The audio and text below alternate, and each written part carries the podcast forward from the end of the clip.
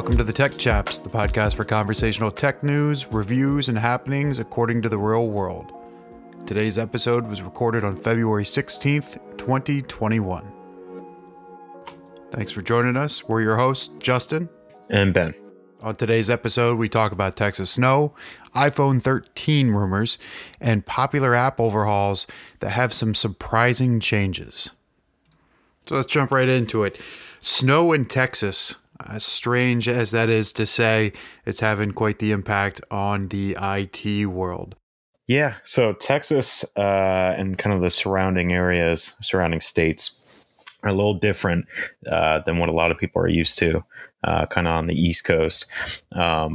Over there in Texas, most of the power systems are decentralized, so there's not a central authority that powers a lot of it, or a few companies that control it, or a commission that creates rules on the exact way that each company has to set up their own power grid. Because of that, there is varying levels of power companies that were prepared for the snowstorm, and most of them were not. Because of all these power outages and because so much of the state is offline because of it, it affected a lot of things, such as uplink to major data centers. It's affecting cell towers, especially T-Mobile cell towers, because T-Mobile, unfortunately, and a lot of their tower sites only have a single uplink and a single power source with no power backup or generator, which means when that single power source goes out or that single carrier has a problem, everyone's having a problem on T-Mobile. Not looking too good over there. No, and you're right. Things are kind of crazy there right now. And one of the biggest kind of culprits of this downtime right now is these rolling power outages that they're doing, right? So they're slowly trying to bring things online, and as they bring them online, they power them back down, they bring it back up. They're trying not to overload the system, but at the same time, that's not good for any of the companies that are trying to get things online, or that are getting very close to the end of their generator or backup battery lives that they have in some of these data centers and cell towers.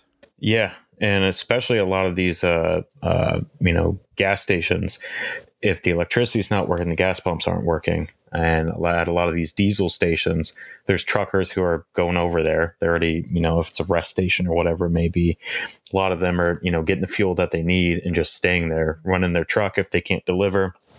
Or if it's, just the cab itself, they're staying inside to stay warm because there's either no hotel for them to go to or trying to make it to their home. It's just not going to be an easy feat right now.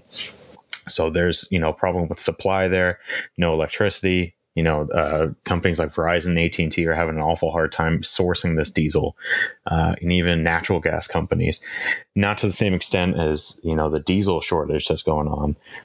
But even natural gas companies are kind of having a hard time with everybody flipping on right now, that has as a backup power, source or fuel source.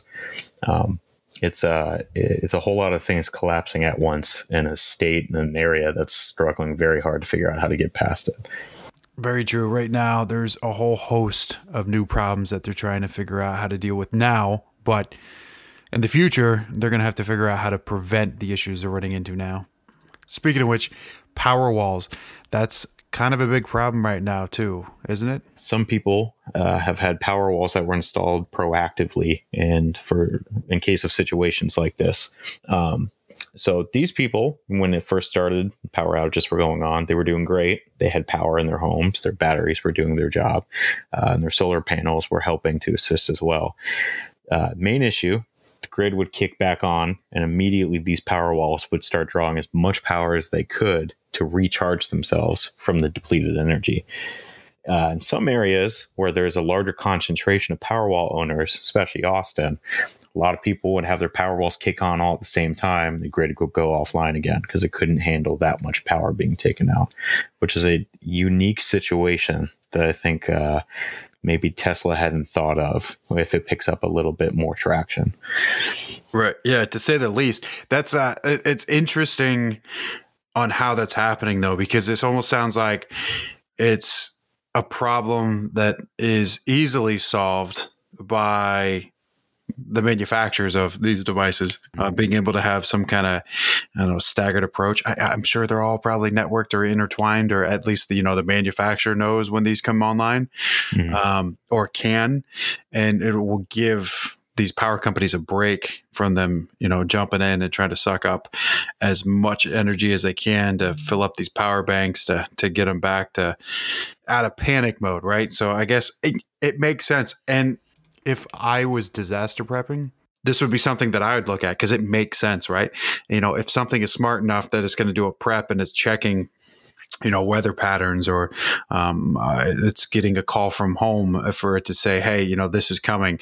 Let's get ready for it.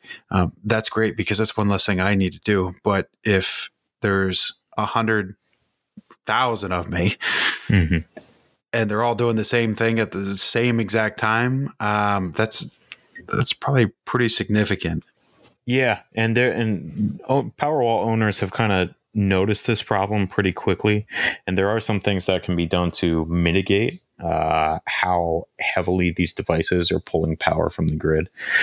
So people that, which I think would be a lot of Powerwall owners, keep in check with other Powerwall owners around them and, talk on forums and such. They started to notice, well, I can manually set a max charging limit when it comes back online, which can help a little bit. But I really feel like this is something that Tesla, if they don't do it now, it's not going to be too great for future disasters that may come. There should be something that's put into place, an automatic update or monitoring feature or something like that, that can detect when there's a lot of draw from a, fractured power system.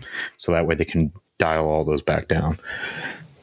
Yeah, it's definitely a solvable problem for them, but I can't imagine the amount of stress that this would be putting on the power grid, especially when something like snow in 80% of Texas is something that doesn't happen very often, but it wouldn't be a bad idea for Tesla and some of these other manufacturers of these devices to kind of put their heads together and figure out what would be best for the general public when things come back on.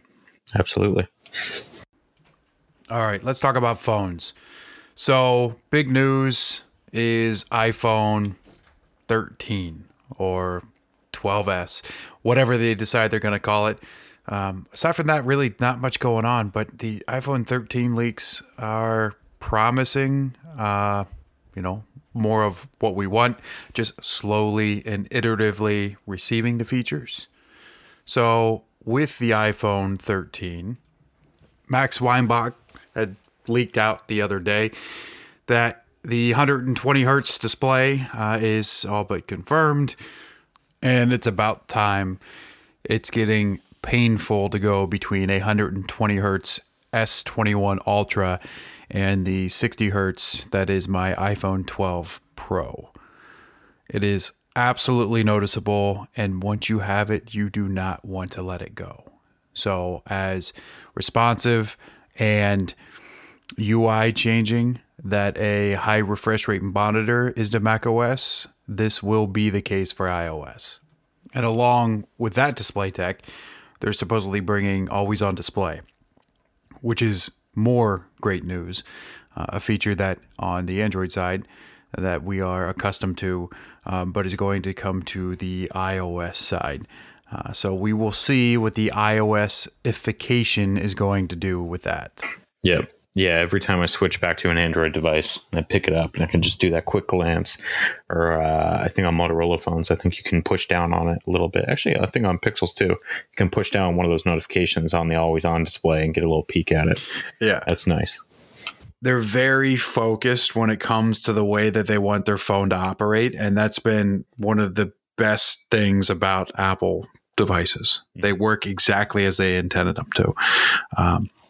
But I'm curious to see what they're going to do with always on display, because there's only so much you can do, right? So it's going to be, does it look the same as what it does when you tap the screen and you see your, you know, clock at the top, which is what Weinbach is saying. And then there'll be a row of icons. So it kind of reminds me of what you kind of see in the Samsung devices. So maybe it's that, but what level of interaction are you going to get with it? Is it just going to be there for you to see and know, or are you going to actually be able to click on one of the links or the shortcuts, like you had said, and be able to see more and interact with it? But yeah, it'll be interesting to see how they implement it, because it looking clean and being easy to get through, I know, is, you know, a big part of Apple. And they haven't always been that way. iOS 7 was very new, but there were also some things that were very ugly right. in that release and not very well polished, but we'll see. Was iOS 7 the dots? Yeah, that's when signal strength. Yep, that's right. Yeah. I remember seeing that the first time, and it hurt to think when it came to try to figure that stuff out. Yep. Yeah, the very translucency and, you know, harsh black lines on Notification Center. It's rough. Yeah.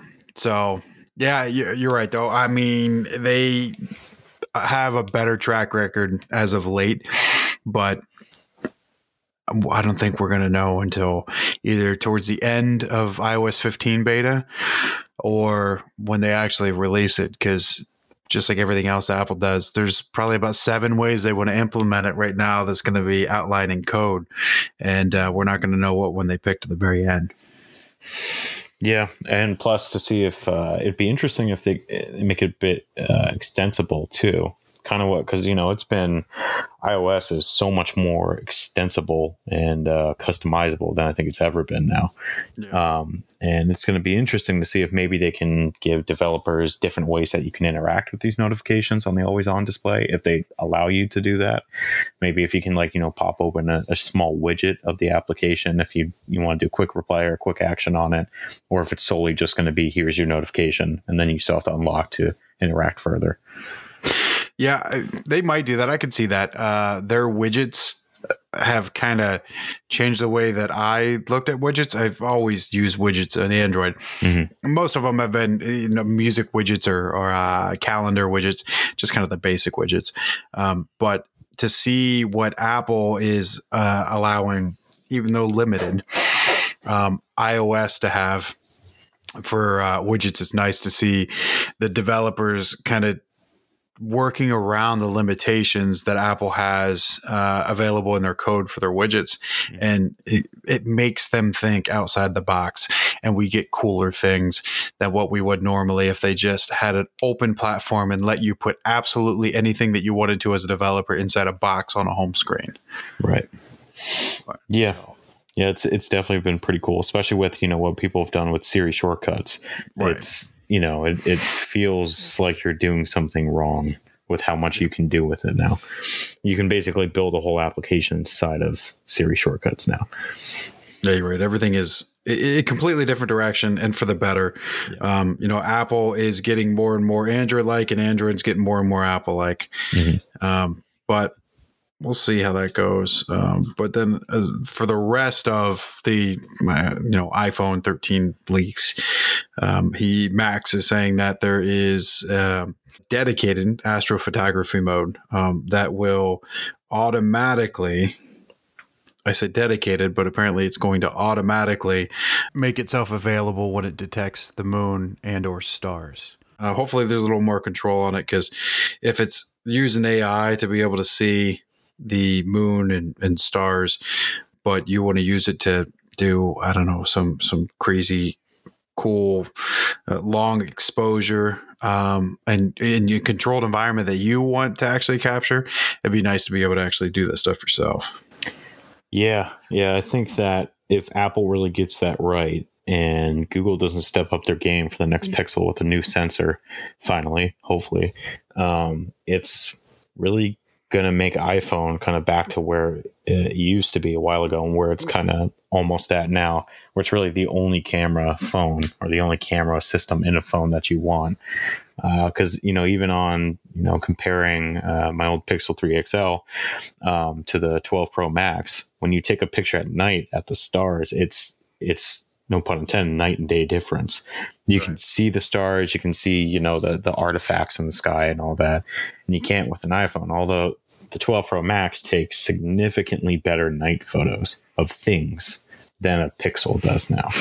Right. Yeah. That bigger sensor definitely helps that out a lot. So the sensor tech that Apple's using is letting their AI play catch up, where you're right. The next Pixel phone is going to need to see a different sensor that isn't 4 years old. Yeah. So keeping with mobile phones, Microsoft Duo. It's a very unique handset, and I got to tell you, everybody that loves it will use it as their primary and, never look back and take it for all its flaws. But the mass majority of people have, I don't want to say dismissed it, but it's not very high up on the list when it comes to features and quality and wow factor that it is on some of the devices that we talked about last week, like the Fold 2 and the Razors. But Microsoft is still supporting it. Microsoft just announced the wider launch to additional countries. So Canada, Germany, France, and the UK here, if not already in the next day or two, it'll be made available, which is great for, coverage for them. But at the same time, they're going to have to step it up a little bit on the features that they kind of promised. Right now, we're still waiting on Android 11, and Android 12 is right around the corner. End of year, we'll be seeing the beta here shortly. I have a feeling that Microsoft was trying to wait to see how soon they could get Android 11 on, and it might have proved a little too difficult, so they are delaying its release.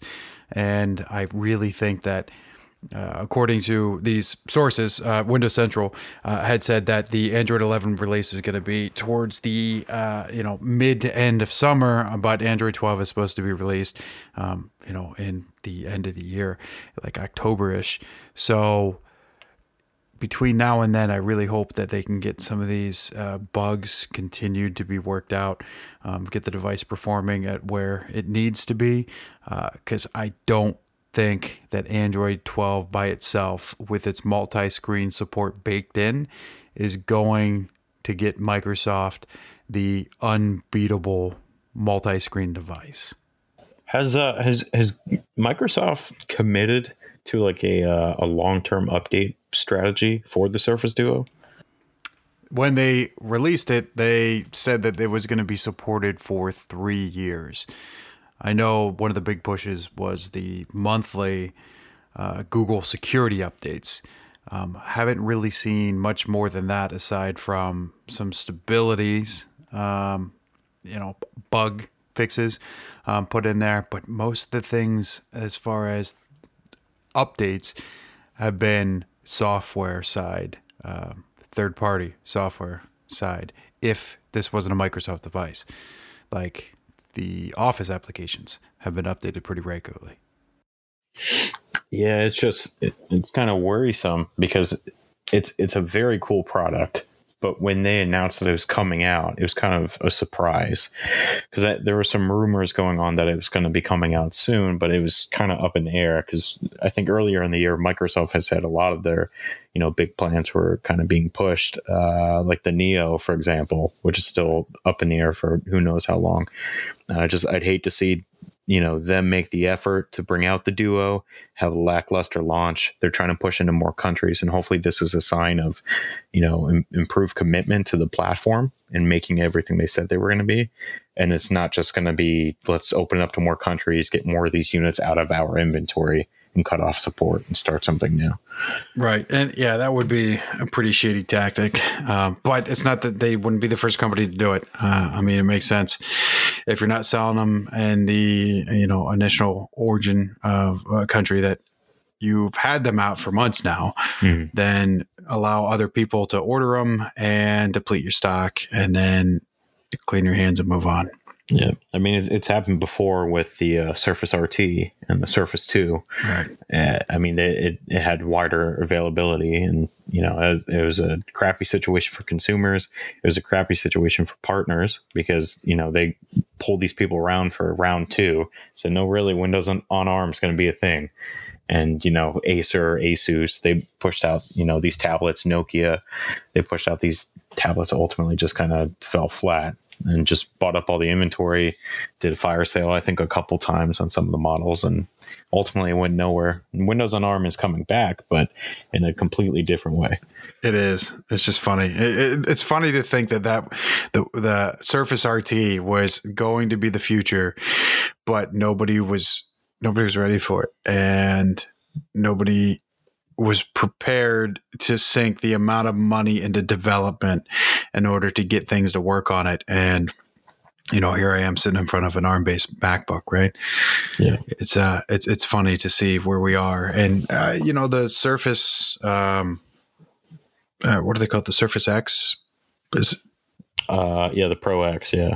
That's ARM-based, and they've dedicated a lot of money to getting that, and it's awesome. The device is very slick. It's futuristic to hold in your hand, especially with the minimal bezels on that device. So as long as they keep pushing in the right direction, hopefully things go well, because I don't want to see the Neo just fall off their timeline, especially now, because there's more devices out there that are similar in the approach and form factor that the Surface Neo was supposed to offer. I think Lenovo has one. Name escapes me. ThinkPad Fold or something like that. Yeah, so that is the same idea. Mm-hmm. But I've noticed some of the reviews are kind of giving it a little flack for the keyboard implementation, which seems pretty spot on to the only option that you have with a device that is all screen and you want to prop it up as a laptop.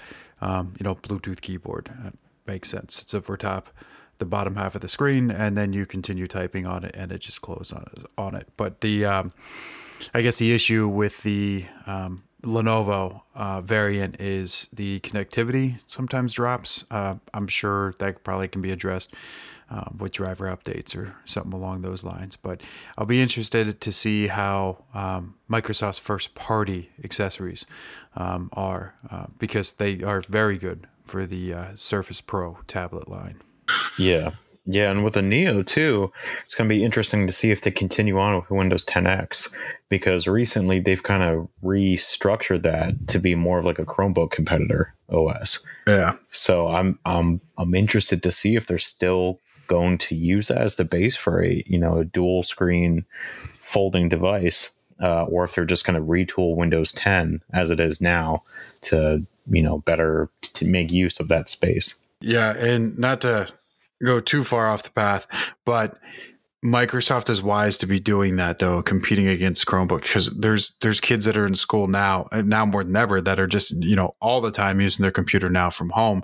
But the computers that these school districts are providing are Chromebooks, yep, and they know how to do things on a Chromebook. Mm-hmm. So when they're older, if this continues, their needs out of a computer are going to be what a Chromebook is. Yep. So yeah, there's a lot of potential there. So Microsoft, I think they're right in doing that, but let's just hope that they didn't make the shift too late into product development of some of these other hardware pieces that they're trying to get out. Yeah, I hope not.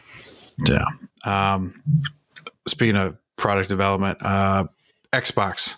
So Microsoft Xbox, or Project X Cloud, that they have for their streaming platform, which I've used. I have it now with the Xbox Live Ultimate comes with it, and I've used it with Razors mobile phone controller, and it works. I've only used it at home. I haven't used it on any potentially spotty network or free access.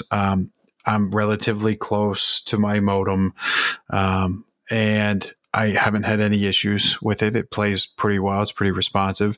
But the big question that people have is, you know, when is it coming to the web? When can I play it on an iPhone? Because, you know, right now you can't. So Microsoft is now testing in a wider capacity their web-based streaming. And this means that the iOS side of it is probably going to come sooner than later, which I know they promised that it was going to come, you know, end of summer, fall ish. But if that hits sooner, they get to capitalize on the amount of people that are looking to play these Xbox games. It's a big opportunity for Microsoft to be able to say that they have the amount of games that they offer available to play on basically any screen that you pick up. Because, I mean, Microsoft, their first party games are pretty huge, pretty widely known. And, you know, you only play Halo if you have an Xbox or a powerful PC, you know, at the time for the remaster for it or some of their other games. So it'll be nice to see this get to additional platforms. Yeah. Yeah. I think Microsoft has done a really good job so far with how they're retooling Xbox, as instead of just being, you know, the brand behind the box that sits at your TV, it's more of a service that, you know, has a lot of different components to it. I think, you know, what they're doing with Game Pass, Game Pass Ultimate, it's a great value. You get a really good game catalog included for free, and, you know, pairing that with being able to play those games on whatever's most convenient to you, wherever you are, whether that's a PC or, you know, your iPhone or one of the new series consoles. I think it's a strategy that's going to work out really well for them.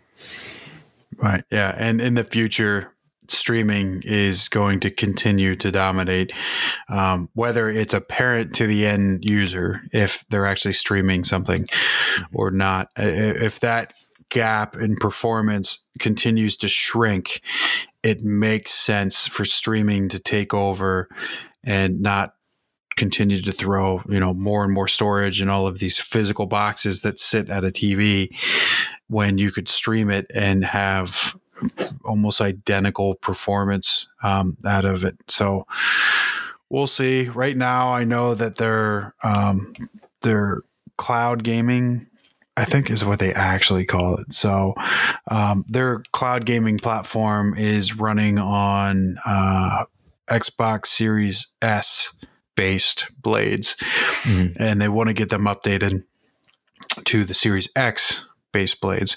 That way they can take advantage of the additional horsepower and get some 4K, which would be very important on the PC side, right? So if you're streaming something on a PC, it is more important for you to be able to get a higher resolution than it is when you're on a mobile device. Yeah, or maybe like, you know, if they had an option kind of like a Shadow has right now, where you can choose to upgrade to, you know, better graphics performance, you know, just a simple monthly plan change. That would be nice, because for somebody like me, you know, I have a RX 6800 in my machine, and it's nice to, you know, be able to use up all that graphical horsepower. But I also have a Series S right next to it, and playing games on the Series S at 4K or even at 1080p upscaled, it's still a very good experience. Games that are optimized for these new consoles look fantastic, and the hardware itself is very capable, more so than I thought it would be for $300. But if you know, if they're upgrading everything, so you get the top level performance when you're streaming, that's cool. Or if they just give you the option to, you know, do that bump up for people that really want that extra power, that'd be cool too. Yeah, it's interesting to see the new console hardware and what it's capable of, especially when you compare it to PC gaming. So we'll see. Flexibility is something that console gaming has always gotten flack for. You know, you have to have the console, you have to physically plug it in order to get whatever you want out of it. And then you got to throw the disc in to play it. I mean, a lot of these problems that people had when they would go PC gaming over console are slowly disappearing. And now more than ever, the Xbox Series S, X, and the PlayStation 5 are, you know, PCs first and kind of console second. I mean, the only thing they don't have is, you know, Windows or a Linux-based operating system. Well, Microsoft does have a Windows-based operating system, but as far as being a traditional computer, people just don't see that part of it. Yeah. I think now with this new series, more than it's ever been before, when I use the Series S, it just feels like I'm using a PC with a controller. Basically, it's you know, the same thing. I have my games on the store. I'm not putting in a disc. They have Game Pass subscription. You know, it's a very easy console. It's quick. It looks good. It's pushing it to the point where, you know, like you said about the streaming, I think the devices you access them on are they're kind of fade away over time. It's just more about how you want to access it. Yeah, it's all slabs of glass is what it's going to be. Slabs of glass, and right, your content is going to be from where you choose it from. But streaming is the future when it comes to a lot of things, video games right now, but in the future, I really see this moving to more towards software streaming as well. Being able to get Adobe into the game where your machine you don't need a machine that's capable of running this stuff. So, and cloud-based is missing some features. So, you know, application streaming is somewhere else that this tech, I believe, is going to go in the future. Yeah, especially, you know, if anybody can just pick up, you know, Premiere Pro and be able to hop into it, have full capability of, you know, a very powerful computer from whatever they have, gets a lot more people in the game faster, and people can, you know, acquire these skills or make the most out of their talents with little struggle and little investment into it. And, you know, with the push of 5G as it is right now, it's just pretty much marketing on top of LTE for the most part, because it's using the same core, or unless you're staring at, you know, an access point, so to say, on a street corner, you're not really going to notice the difference of it. But I think as it expands and the latency goes down, the speeds go higher, as you know, how it's slated to be, plus, you know, bigger fiber rollouts. I think, you know, streaming anything is going to be the main way to consume content. Yeah. Or create. All right. You want to talk about some changes that some people are going to be seeing with some applications that they may use every day that they might not like? Yeah. It looks like LastPass, which everybody knows, they're removing even more features from the free version, making it even harder to tell grandma, you know, how we got you on, you know, the road to start randomizing your passwords and keeping everything in one place. Well, guess what? That's going to be harder, because on it looks like the 16th, they're going to make you choose whether you want to be on mobile or on a PC to use LastPass. You can't use a multi-device anymore, which is, it really sucks for people that are using that free tier. Absolutely. And I'm one of those too. I use it on my desktop and I use it on my mobile phone. Well, after this change, I'm going to have three chances to swap back and forth. And then whatever the last chance was is where I'm going to be stuck behind a paywall in order to use the features that I'm used to. Yeah, which is, you know, I believe in paying money for a good service, but when you know, systematically and slowly take more features away from, you know, well-known brand with a lot of users on it, I think it just makes people not want to use it anymore. I mean, Log Me In is no stranger to this. They did that with Log Me In 123 when it, you know, was first coming out. It was get more popular.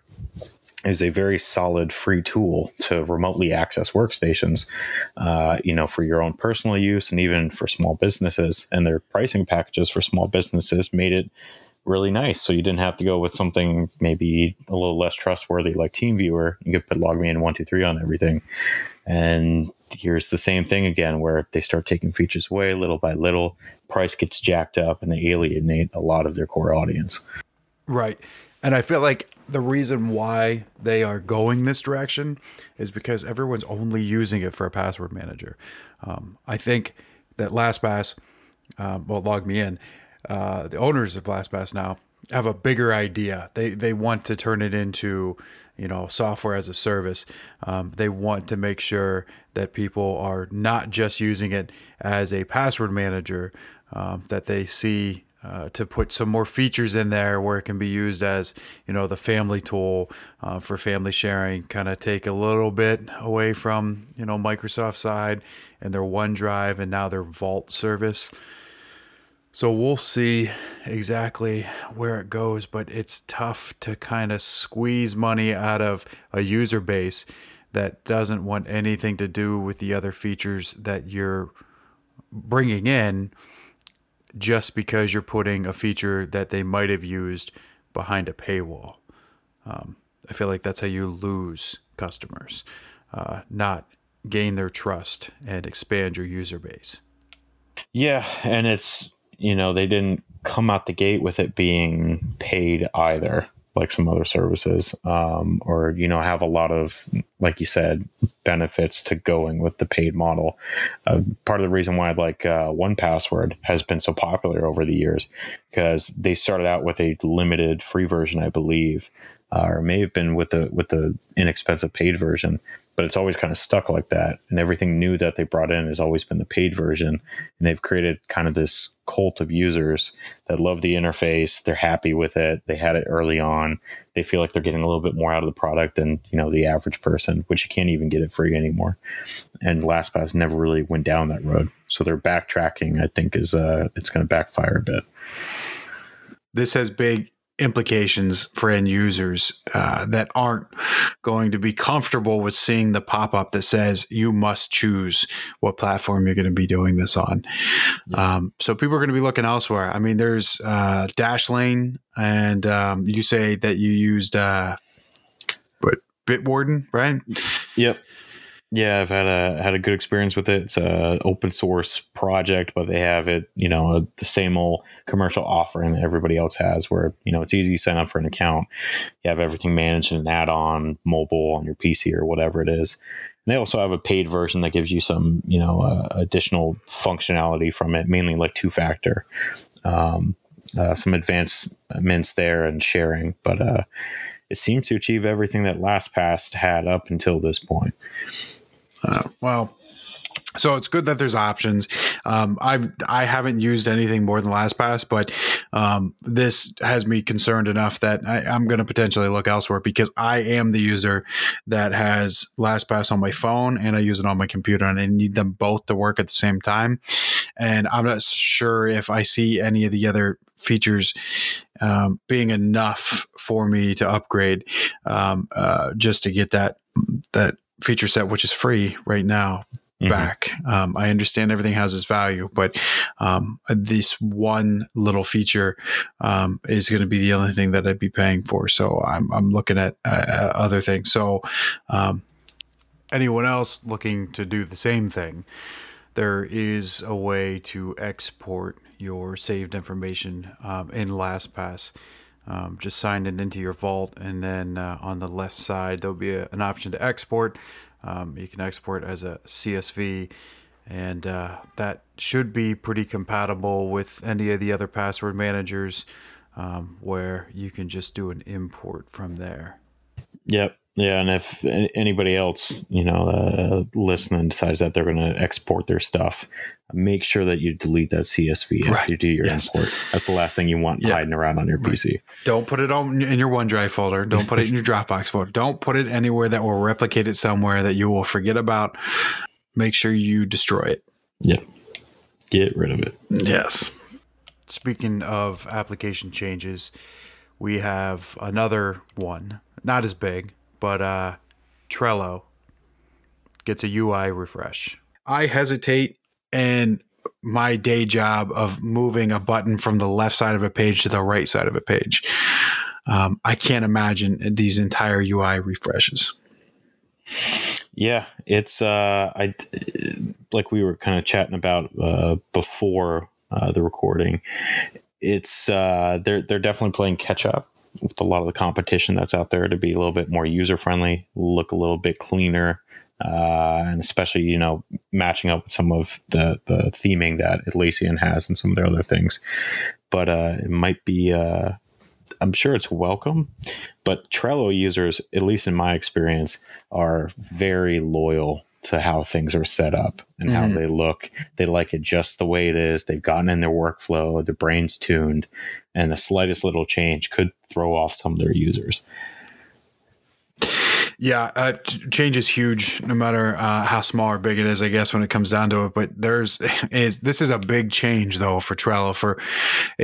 You're right, they're playing catch up. Like Asana is an application that that I've seen and used before, and a lot of Trello now looks like that after this UI refresh. But there's color everywhere, which sometimes is great. I don't personally like that design choice.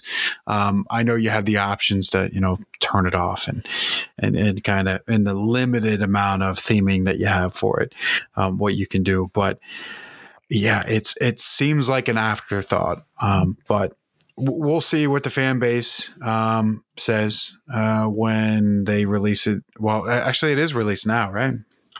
Yeah. Yeah, it looks like it's already on its way out now. I think people are starting to get notifications that the new interface is out. I haven't seen anything about staying with the old interface, but if it's matching up with the rest of Atlassian's rollouts, they're going to give you the option for a bit of time.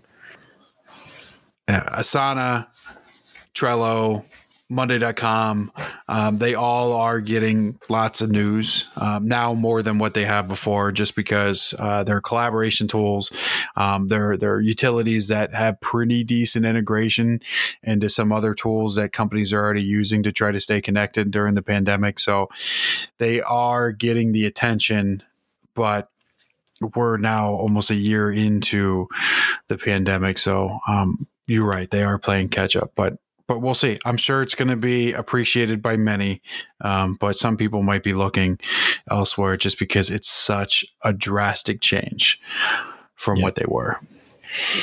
Yeah. And hopefully this, you know, is the beginning, maybe to some additional functionality. They're going to bring in some new workflows that they introduce, because that's very much Atlassian. It's all about workflows, how you can, you know, create something that make life easier for somebody, but it's also about you wholly commit yourself to this new way of working, however it may be, you're accomplishing a task or collaboration. So, you know, either this will be, you know, a sign of good things to come and you'll change the way a lot of people work with Atlassian products or just with Trello in general. Or they'll, you know, go back to the drawing board and, you know, Trello will stay how it is for a very long time, much like Reddit V1. Right. Yeah. We'll have to see how it pans out, but lots of options. So if anybody's looking for anything else, they can stumble across many collaboration platforms. Even some open source ones out there that are pretty good. Microsoft even has baked in ones, right? So you got Planner to an extent that is now baked into, I think, even Office. I'm pretty sure Microsoft 365 now includes Planner. So it's across the majority of their releases, and it's, you know, quote unquote free. But it's available. It's a toe in the water, kind of get started with collaboration and the idea of bucket tasks and bucket lists. Teach their own. Some people like it. Some people hate it. But there's plenty of things out there. Yep. Definitely lots of competition. It's always good. All right. I think that about wraps it up for this episode. Again, not a whole lot going on as much as we'd like to talk about, but in the next week or so, I really think that the tech world is going to get kicked up and these leaks are going to start hitting, especially with Google I.O. and Apple's developer conference. There's lots of stuff that we're going to be able to talk about here soon. Yep, definitely. Especially next month. Normally Apple does something every year in March. So I'm sure it's just around the corner before we start finding out more information about maybe some of these iPad refreshes, or maybe even a refreshed iPhone SE. Guess we'll see. Yeah, March. It should be iPhone SE in 2021 and new iPads. Maybe they'll even sneak something MacBook or just Mac computer related in there. Yeah. It'd be nice to see the M1 lineup expand a bit. Or like we were talking about previously, M1 Pro, M1X. Right. Yeah, whatever they decide to call it, I am sure it will be fantastic. So it'll be nice to see them talk about all the great stuff that everybody's done with the M1 chip and how much, physical time this has saved people. I'm sure we'll get one of those graphs and it'll be hilarious, but we will see it. Yep. 200% increased productivity. Yep. All right. So that about does it. And we will cut this off and talk to you guys next episode. Actually, I don't know how to even end this. Yeah, how did we do it last time? I think we just kind of repeated a variant of the beginning.